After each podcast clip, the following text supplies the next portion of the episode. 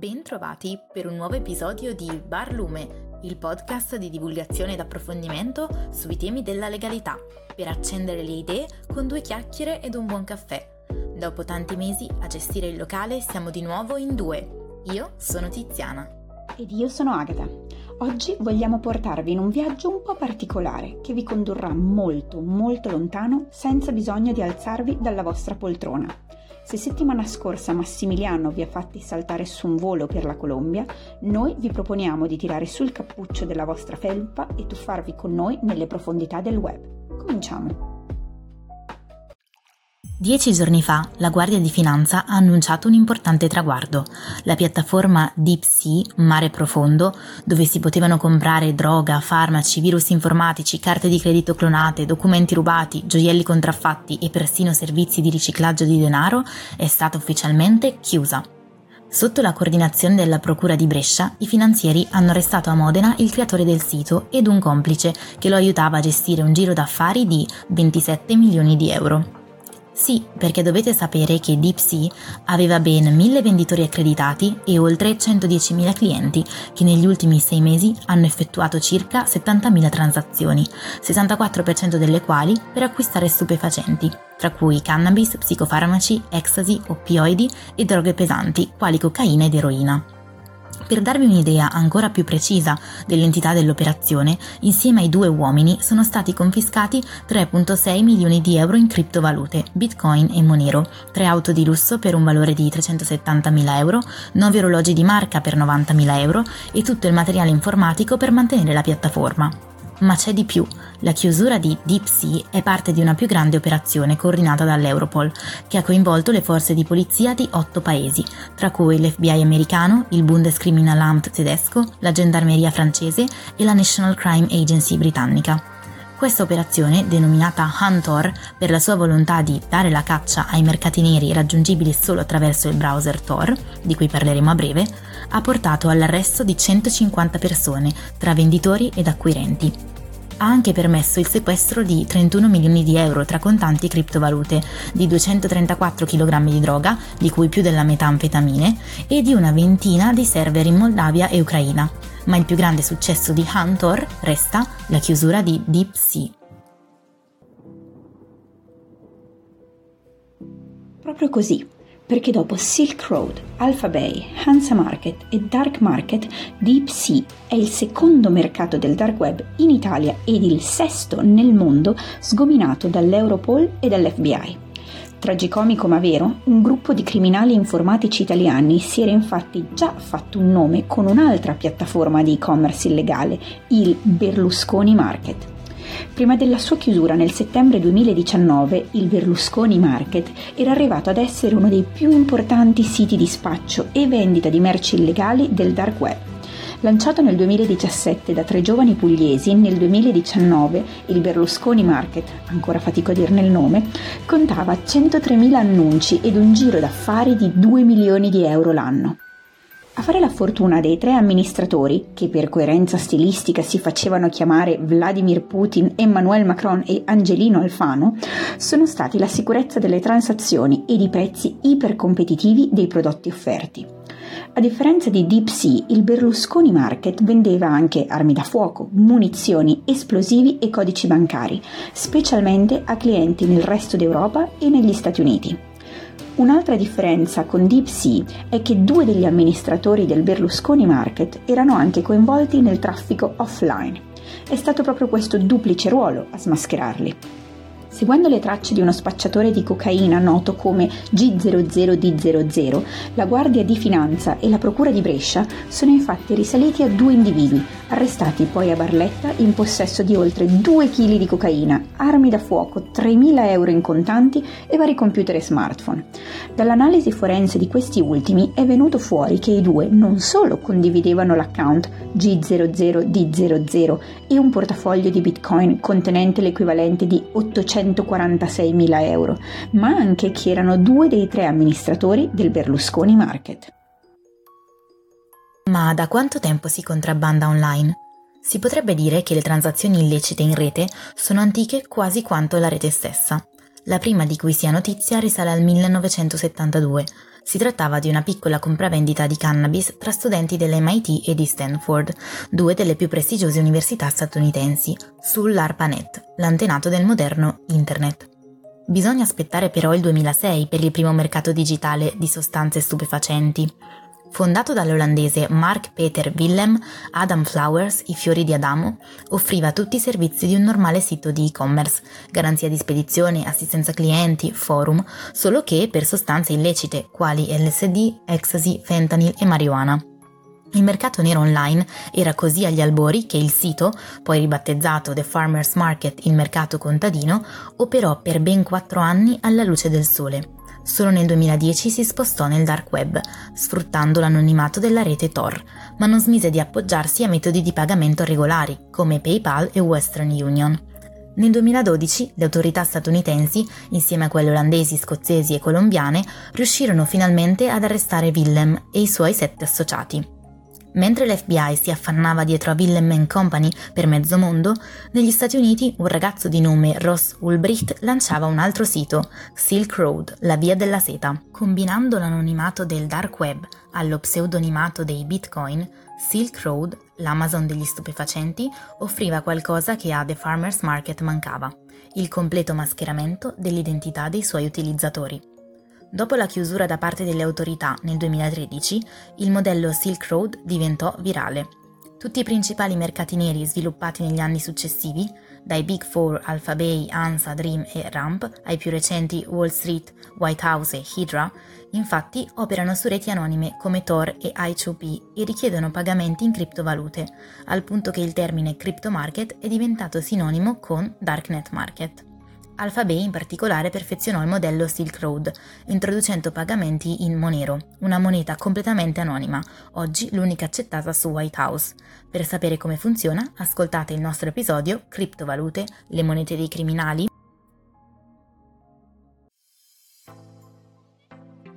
Abbiamo parlato di Darknet, di Tor, di Crypto Market, ma a questo punto vi starete chiedendo dove si trovano questi fantomatici spazi virtuali.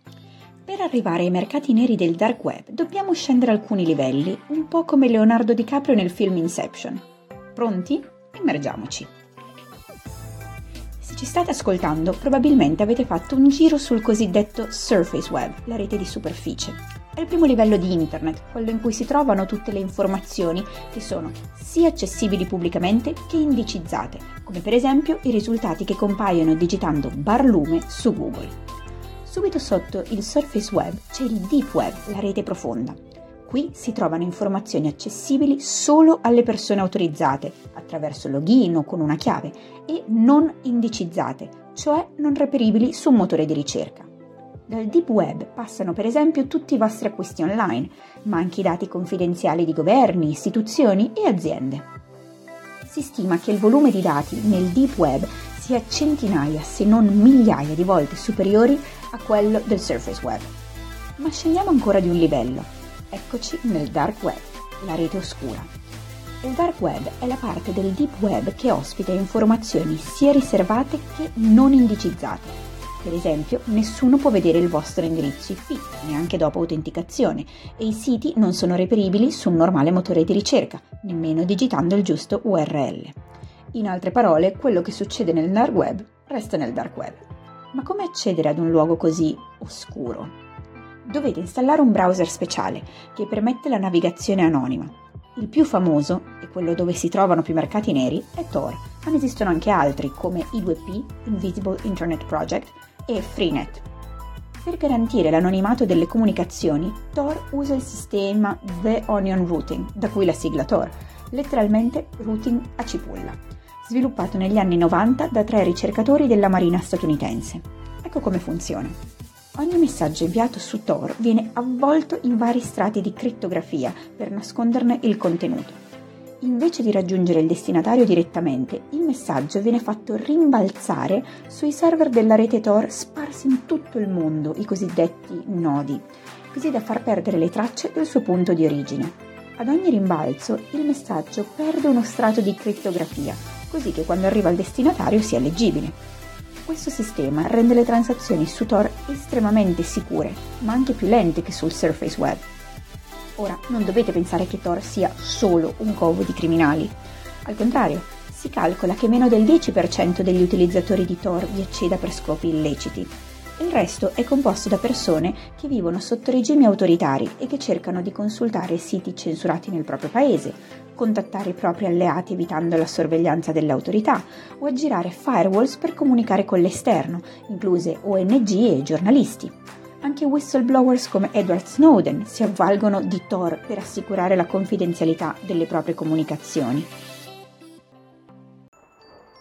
Ora che siete approdati sul dark web, dove trovate la merce di cui avete bisogno? Tanto per cominciare, bisogna sapere che esistono due tipi di mercati neri, quelli generalisti e quelli di nicchia. Quelli di nicchia vendono poche categorie di prodotti, di solito quelle più rischiose, come armi e materiale pedopornografico. Poiché sono gli amministratori a decidere quali prodotti possono essere venduti sui loro siti, spesso anche le droghe pesanti, come cocaina ed eroina, sono banditi dalle piattaforme generaliste. Nonostante i mercati online rimuovano la violenza legata al traffico di strada, essi presentano altri pericoli. I venditori, per esempio, possono cercare di truffare i clienti dicendo che la merce è andata persa, quando invece non è mai stata spedita. Per minimizzare questo rischio, i siti offrono un sistema di recensione dei venditori, proprio come Amazon, con tanto di commenti e stelline. Se molti clienti danno un'opinione negativa di un fornitore, quest'ultimo perderà clienti. Interviste condotte da criminologi hanno mostrato addirittura come le recensioni spingano certi venditori, che ricordiamo restano criminali, a professionalizzarsi. Anche il rischio inverso esiste, ovviamente. Un cliente può sostenere di non aver ricevuto la spedizione per farsene inviare un'altra gratuitamente. Se le due parti non arrivano a una risoluzione amichevole, il moderatore della piattaforma può intervenire, per esempio versando il deposito di garanzia custodito dal sito al venditore ma nemmeno degli amministratori ci si può fidare troppo. Può accadere infatti che, dopo alcuni mesi di funzionamento, il sito continui ad accettare ordini senza però spedirli, così da incassare denaro senza fornire alcun servizio in cambio. Si tratta di una truffa nota come exit scam. In altre parole, gli amministratori escono dal sito con il malloppo, come quelli del Nightmare nel 2019. Gli amministratori possono anche programmare la chiusura del mercato dopo una certa data. È il caso di Dream Market, che fu colpito da una tempesta di speculazioni da parte degli utilizzatori sul fatto che le forze dell'ordine avessero preso segretamente controllo della piattaforma e continuassero a farla funzionare, invece di chiuderla, per identificare venditori e clienti. Un'operazione nota come honey pot, cioè attirare le mosche al miele. Proprio così, perché tutti, clienti, venditori e amministratori, sul dark web possono cadere vittima di un'altra figura, l'agente sotto copertura. Ma chi sono i criminali dietro ai siti del dark web e soprattutto qual è il loro rapporto con la criminalità organizzata? Come abbiamo visto, per montare un mercato nero online può bastare una persona, ma per amministrarlo ne vengono talvolta coinvolte una o due in più. Si possono quindi formare piccoli sodalizi criminali, non vincolati né dalla vicinanza geografica né dalle gerarchie tipiche della criminalità organizzata tradizionale. Un'altra differenza consiste nel modo di offrire protezione alle piazze di spaccio e ad altri mercati illegali, laddove le mafie si appoggiano sulla minaccia e spesso l'esercizio della violenza, gli amministratori dei siti del dark web offrono soluzioni tecniche, sia difensive, come la protezione dagli attacchi informatici, che offensive, come la de-anonimizzazione dei concorrenti. Oltre ad essere organizzati e ad operare diversamente, gli amministratori dei siti del dark web sembrano anche non avere a che fare con le mafie tradizionali. Un recente studio dell'Università Cattolica di Milano, per esempio, indica come non ci siano prove empiriche del coinvolgimento del crimine organizzato nella vendita di droga sul dark web. Questo può essere spiegato con il fatto che i mercati neri digitali contano ancora per una piccolissima frazione del mercato globale della droga e restano orientati alla vendita al dettaglio. A dimostrarlo è anche il lavoro di tre ricercatori dell'Università di Oxford, che mostrano come l'ascesa dei siti sul dark web non abbia alterato la filiera della droga. Il 70% dei venditori online è infatti attivo nei primi 5 paesi al mondo per consumo, Stati Uniti, Regno Unito, Australia, Germania e Paesi Bassi, invece che nei paesi produttori. Ma torniamo ai detective del dark web. Che si indaghi nel dark web è spesso richiesto anche dalle aziende, poiché sono molte le bande di pirati informatici che hackerano i computer di intere organizzazioni per rubare dati, come credenziali, messaggi di posta elettronica, documenti, e rivenderli proprio sul dark web. Come si fa dunque ad andare a caccia di criminali sul dark web? Non è cosa semplice. Prima di tutto i detective devono soddisfare alcuni requisiti legali.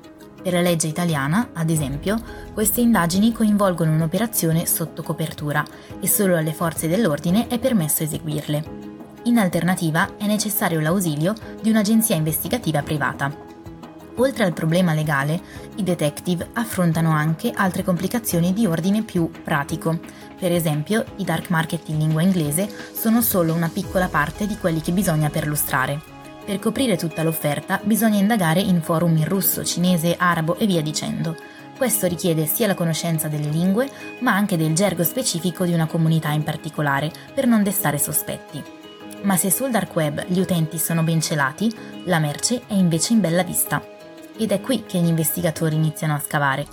Esiste infatti un procedimento ben definito. Si inizia con una ricerca per parole chiave, ad esempio l'identificativo di un prodotto o dei dati rubati. Poi l'investigatore si espone chiedendo in prima persona se qualcuno è in possesso della merce in questione. Infine si passa a una fase di monitoraggio. Anche quando si trova qualcosa, però, non è detto che sia tutto oro quel che luccica.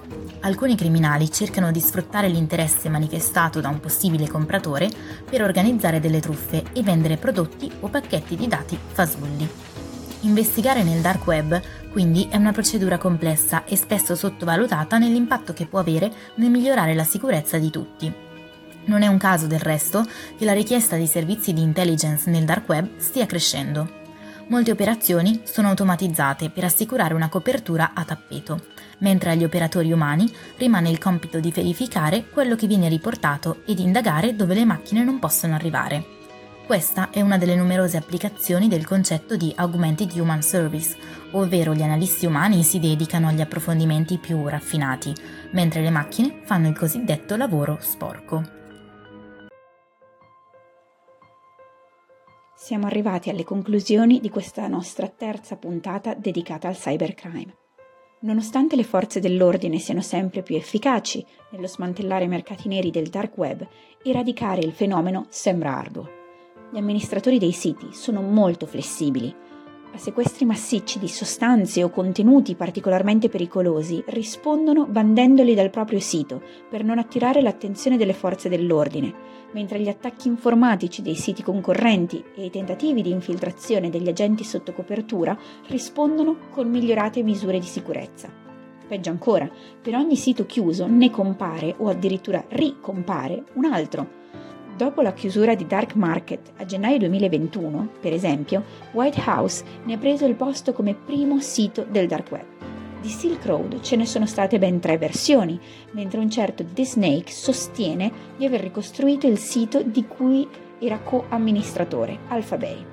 È per questo che le forze dell'ordine stanno sempre più spostando la loro attenzione dagli amministratori ai venditori attivi sul dark web, come esemplificato dai 150 arresti dell'operazione Huntor di cui abbiamo parlato in apertura.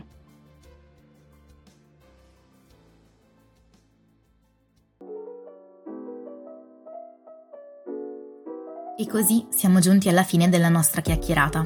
Speriamo di aver mantenuto vivo il vostro interesse e di aver chiarito un po' di dubbi e falsi miti sul dark web. Se vi è piaciuta questa puntata, non vi resta che seguire Barlume sulle nostre pagine Instagram, Facebook e LinkedIn e visitare il nostro canale Spotify per ascoltare gli altri episodi. Grazie di essere stati con noi oggi e a settimana prossima!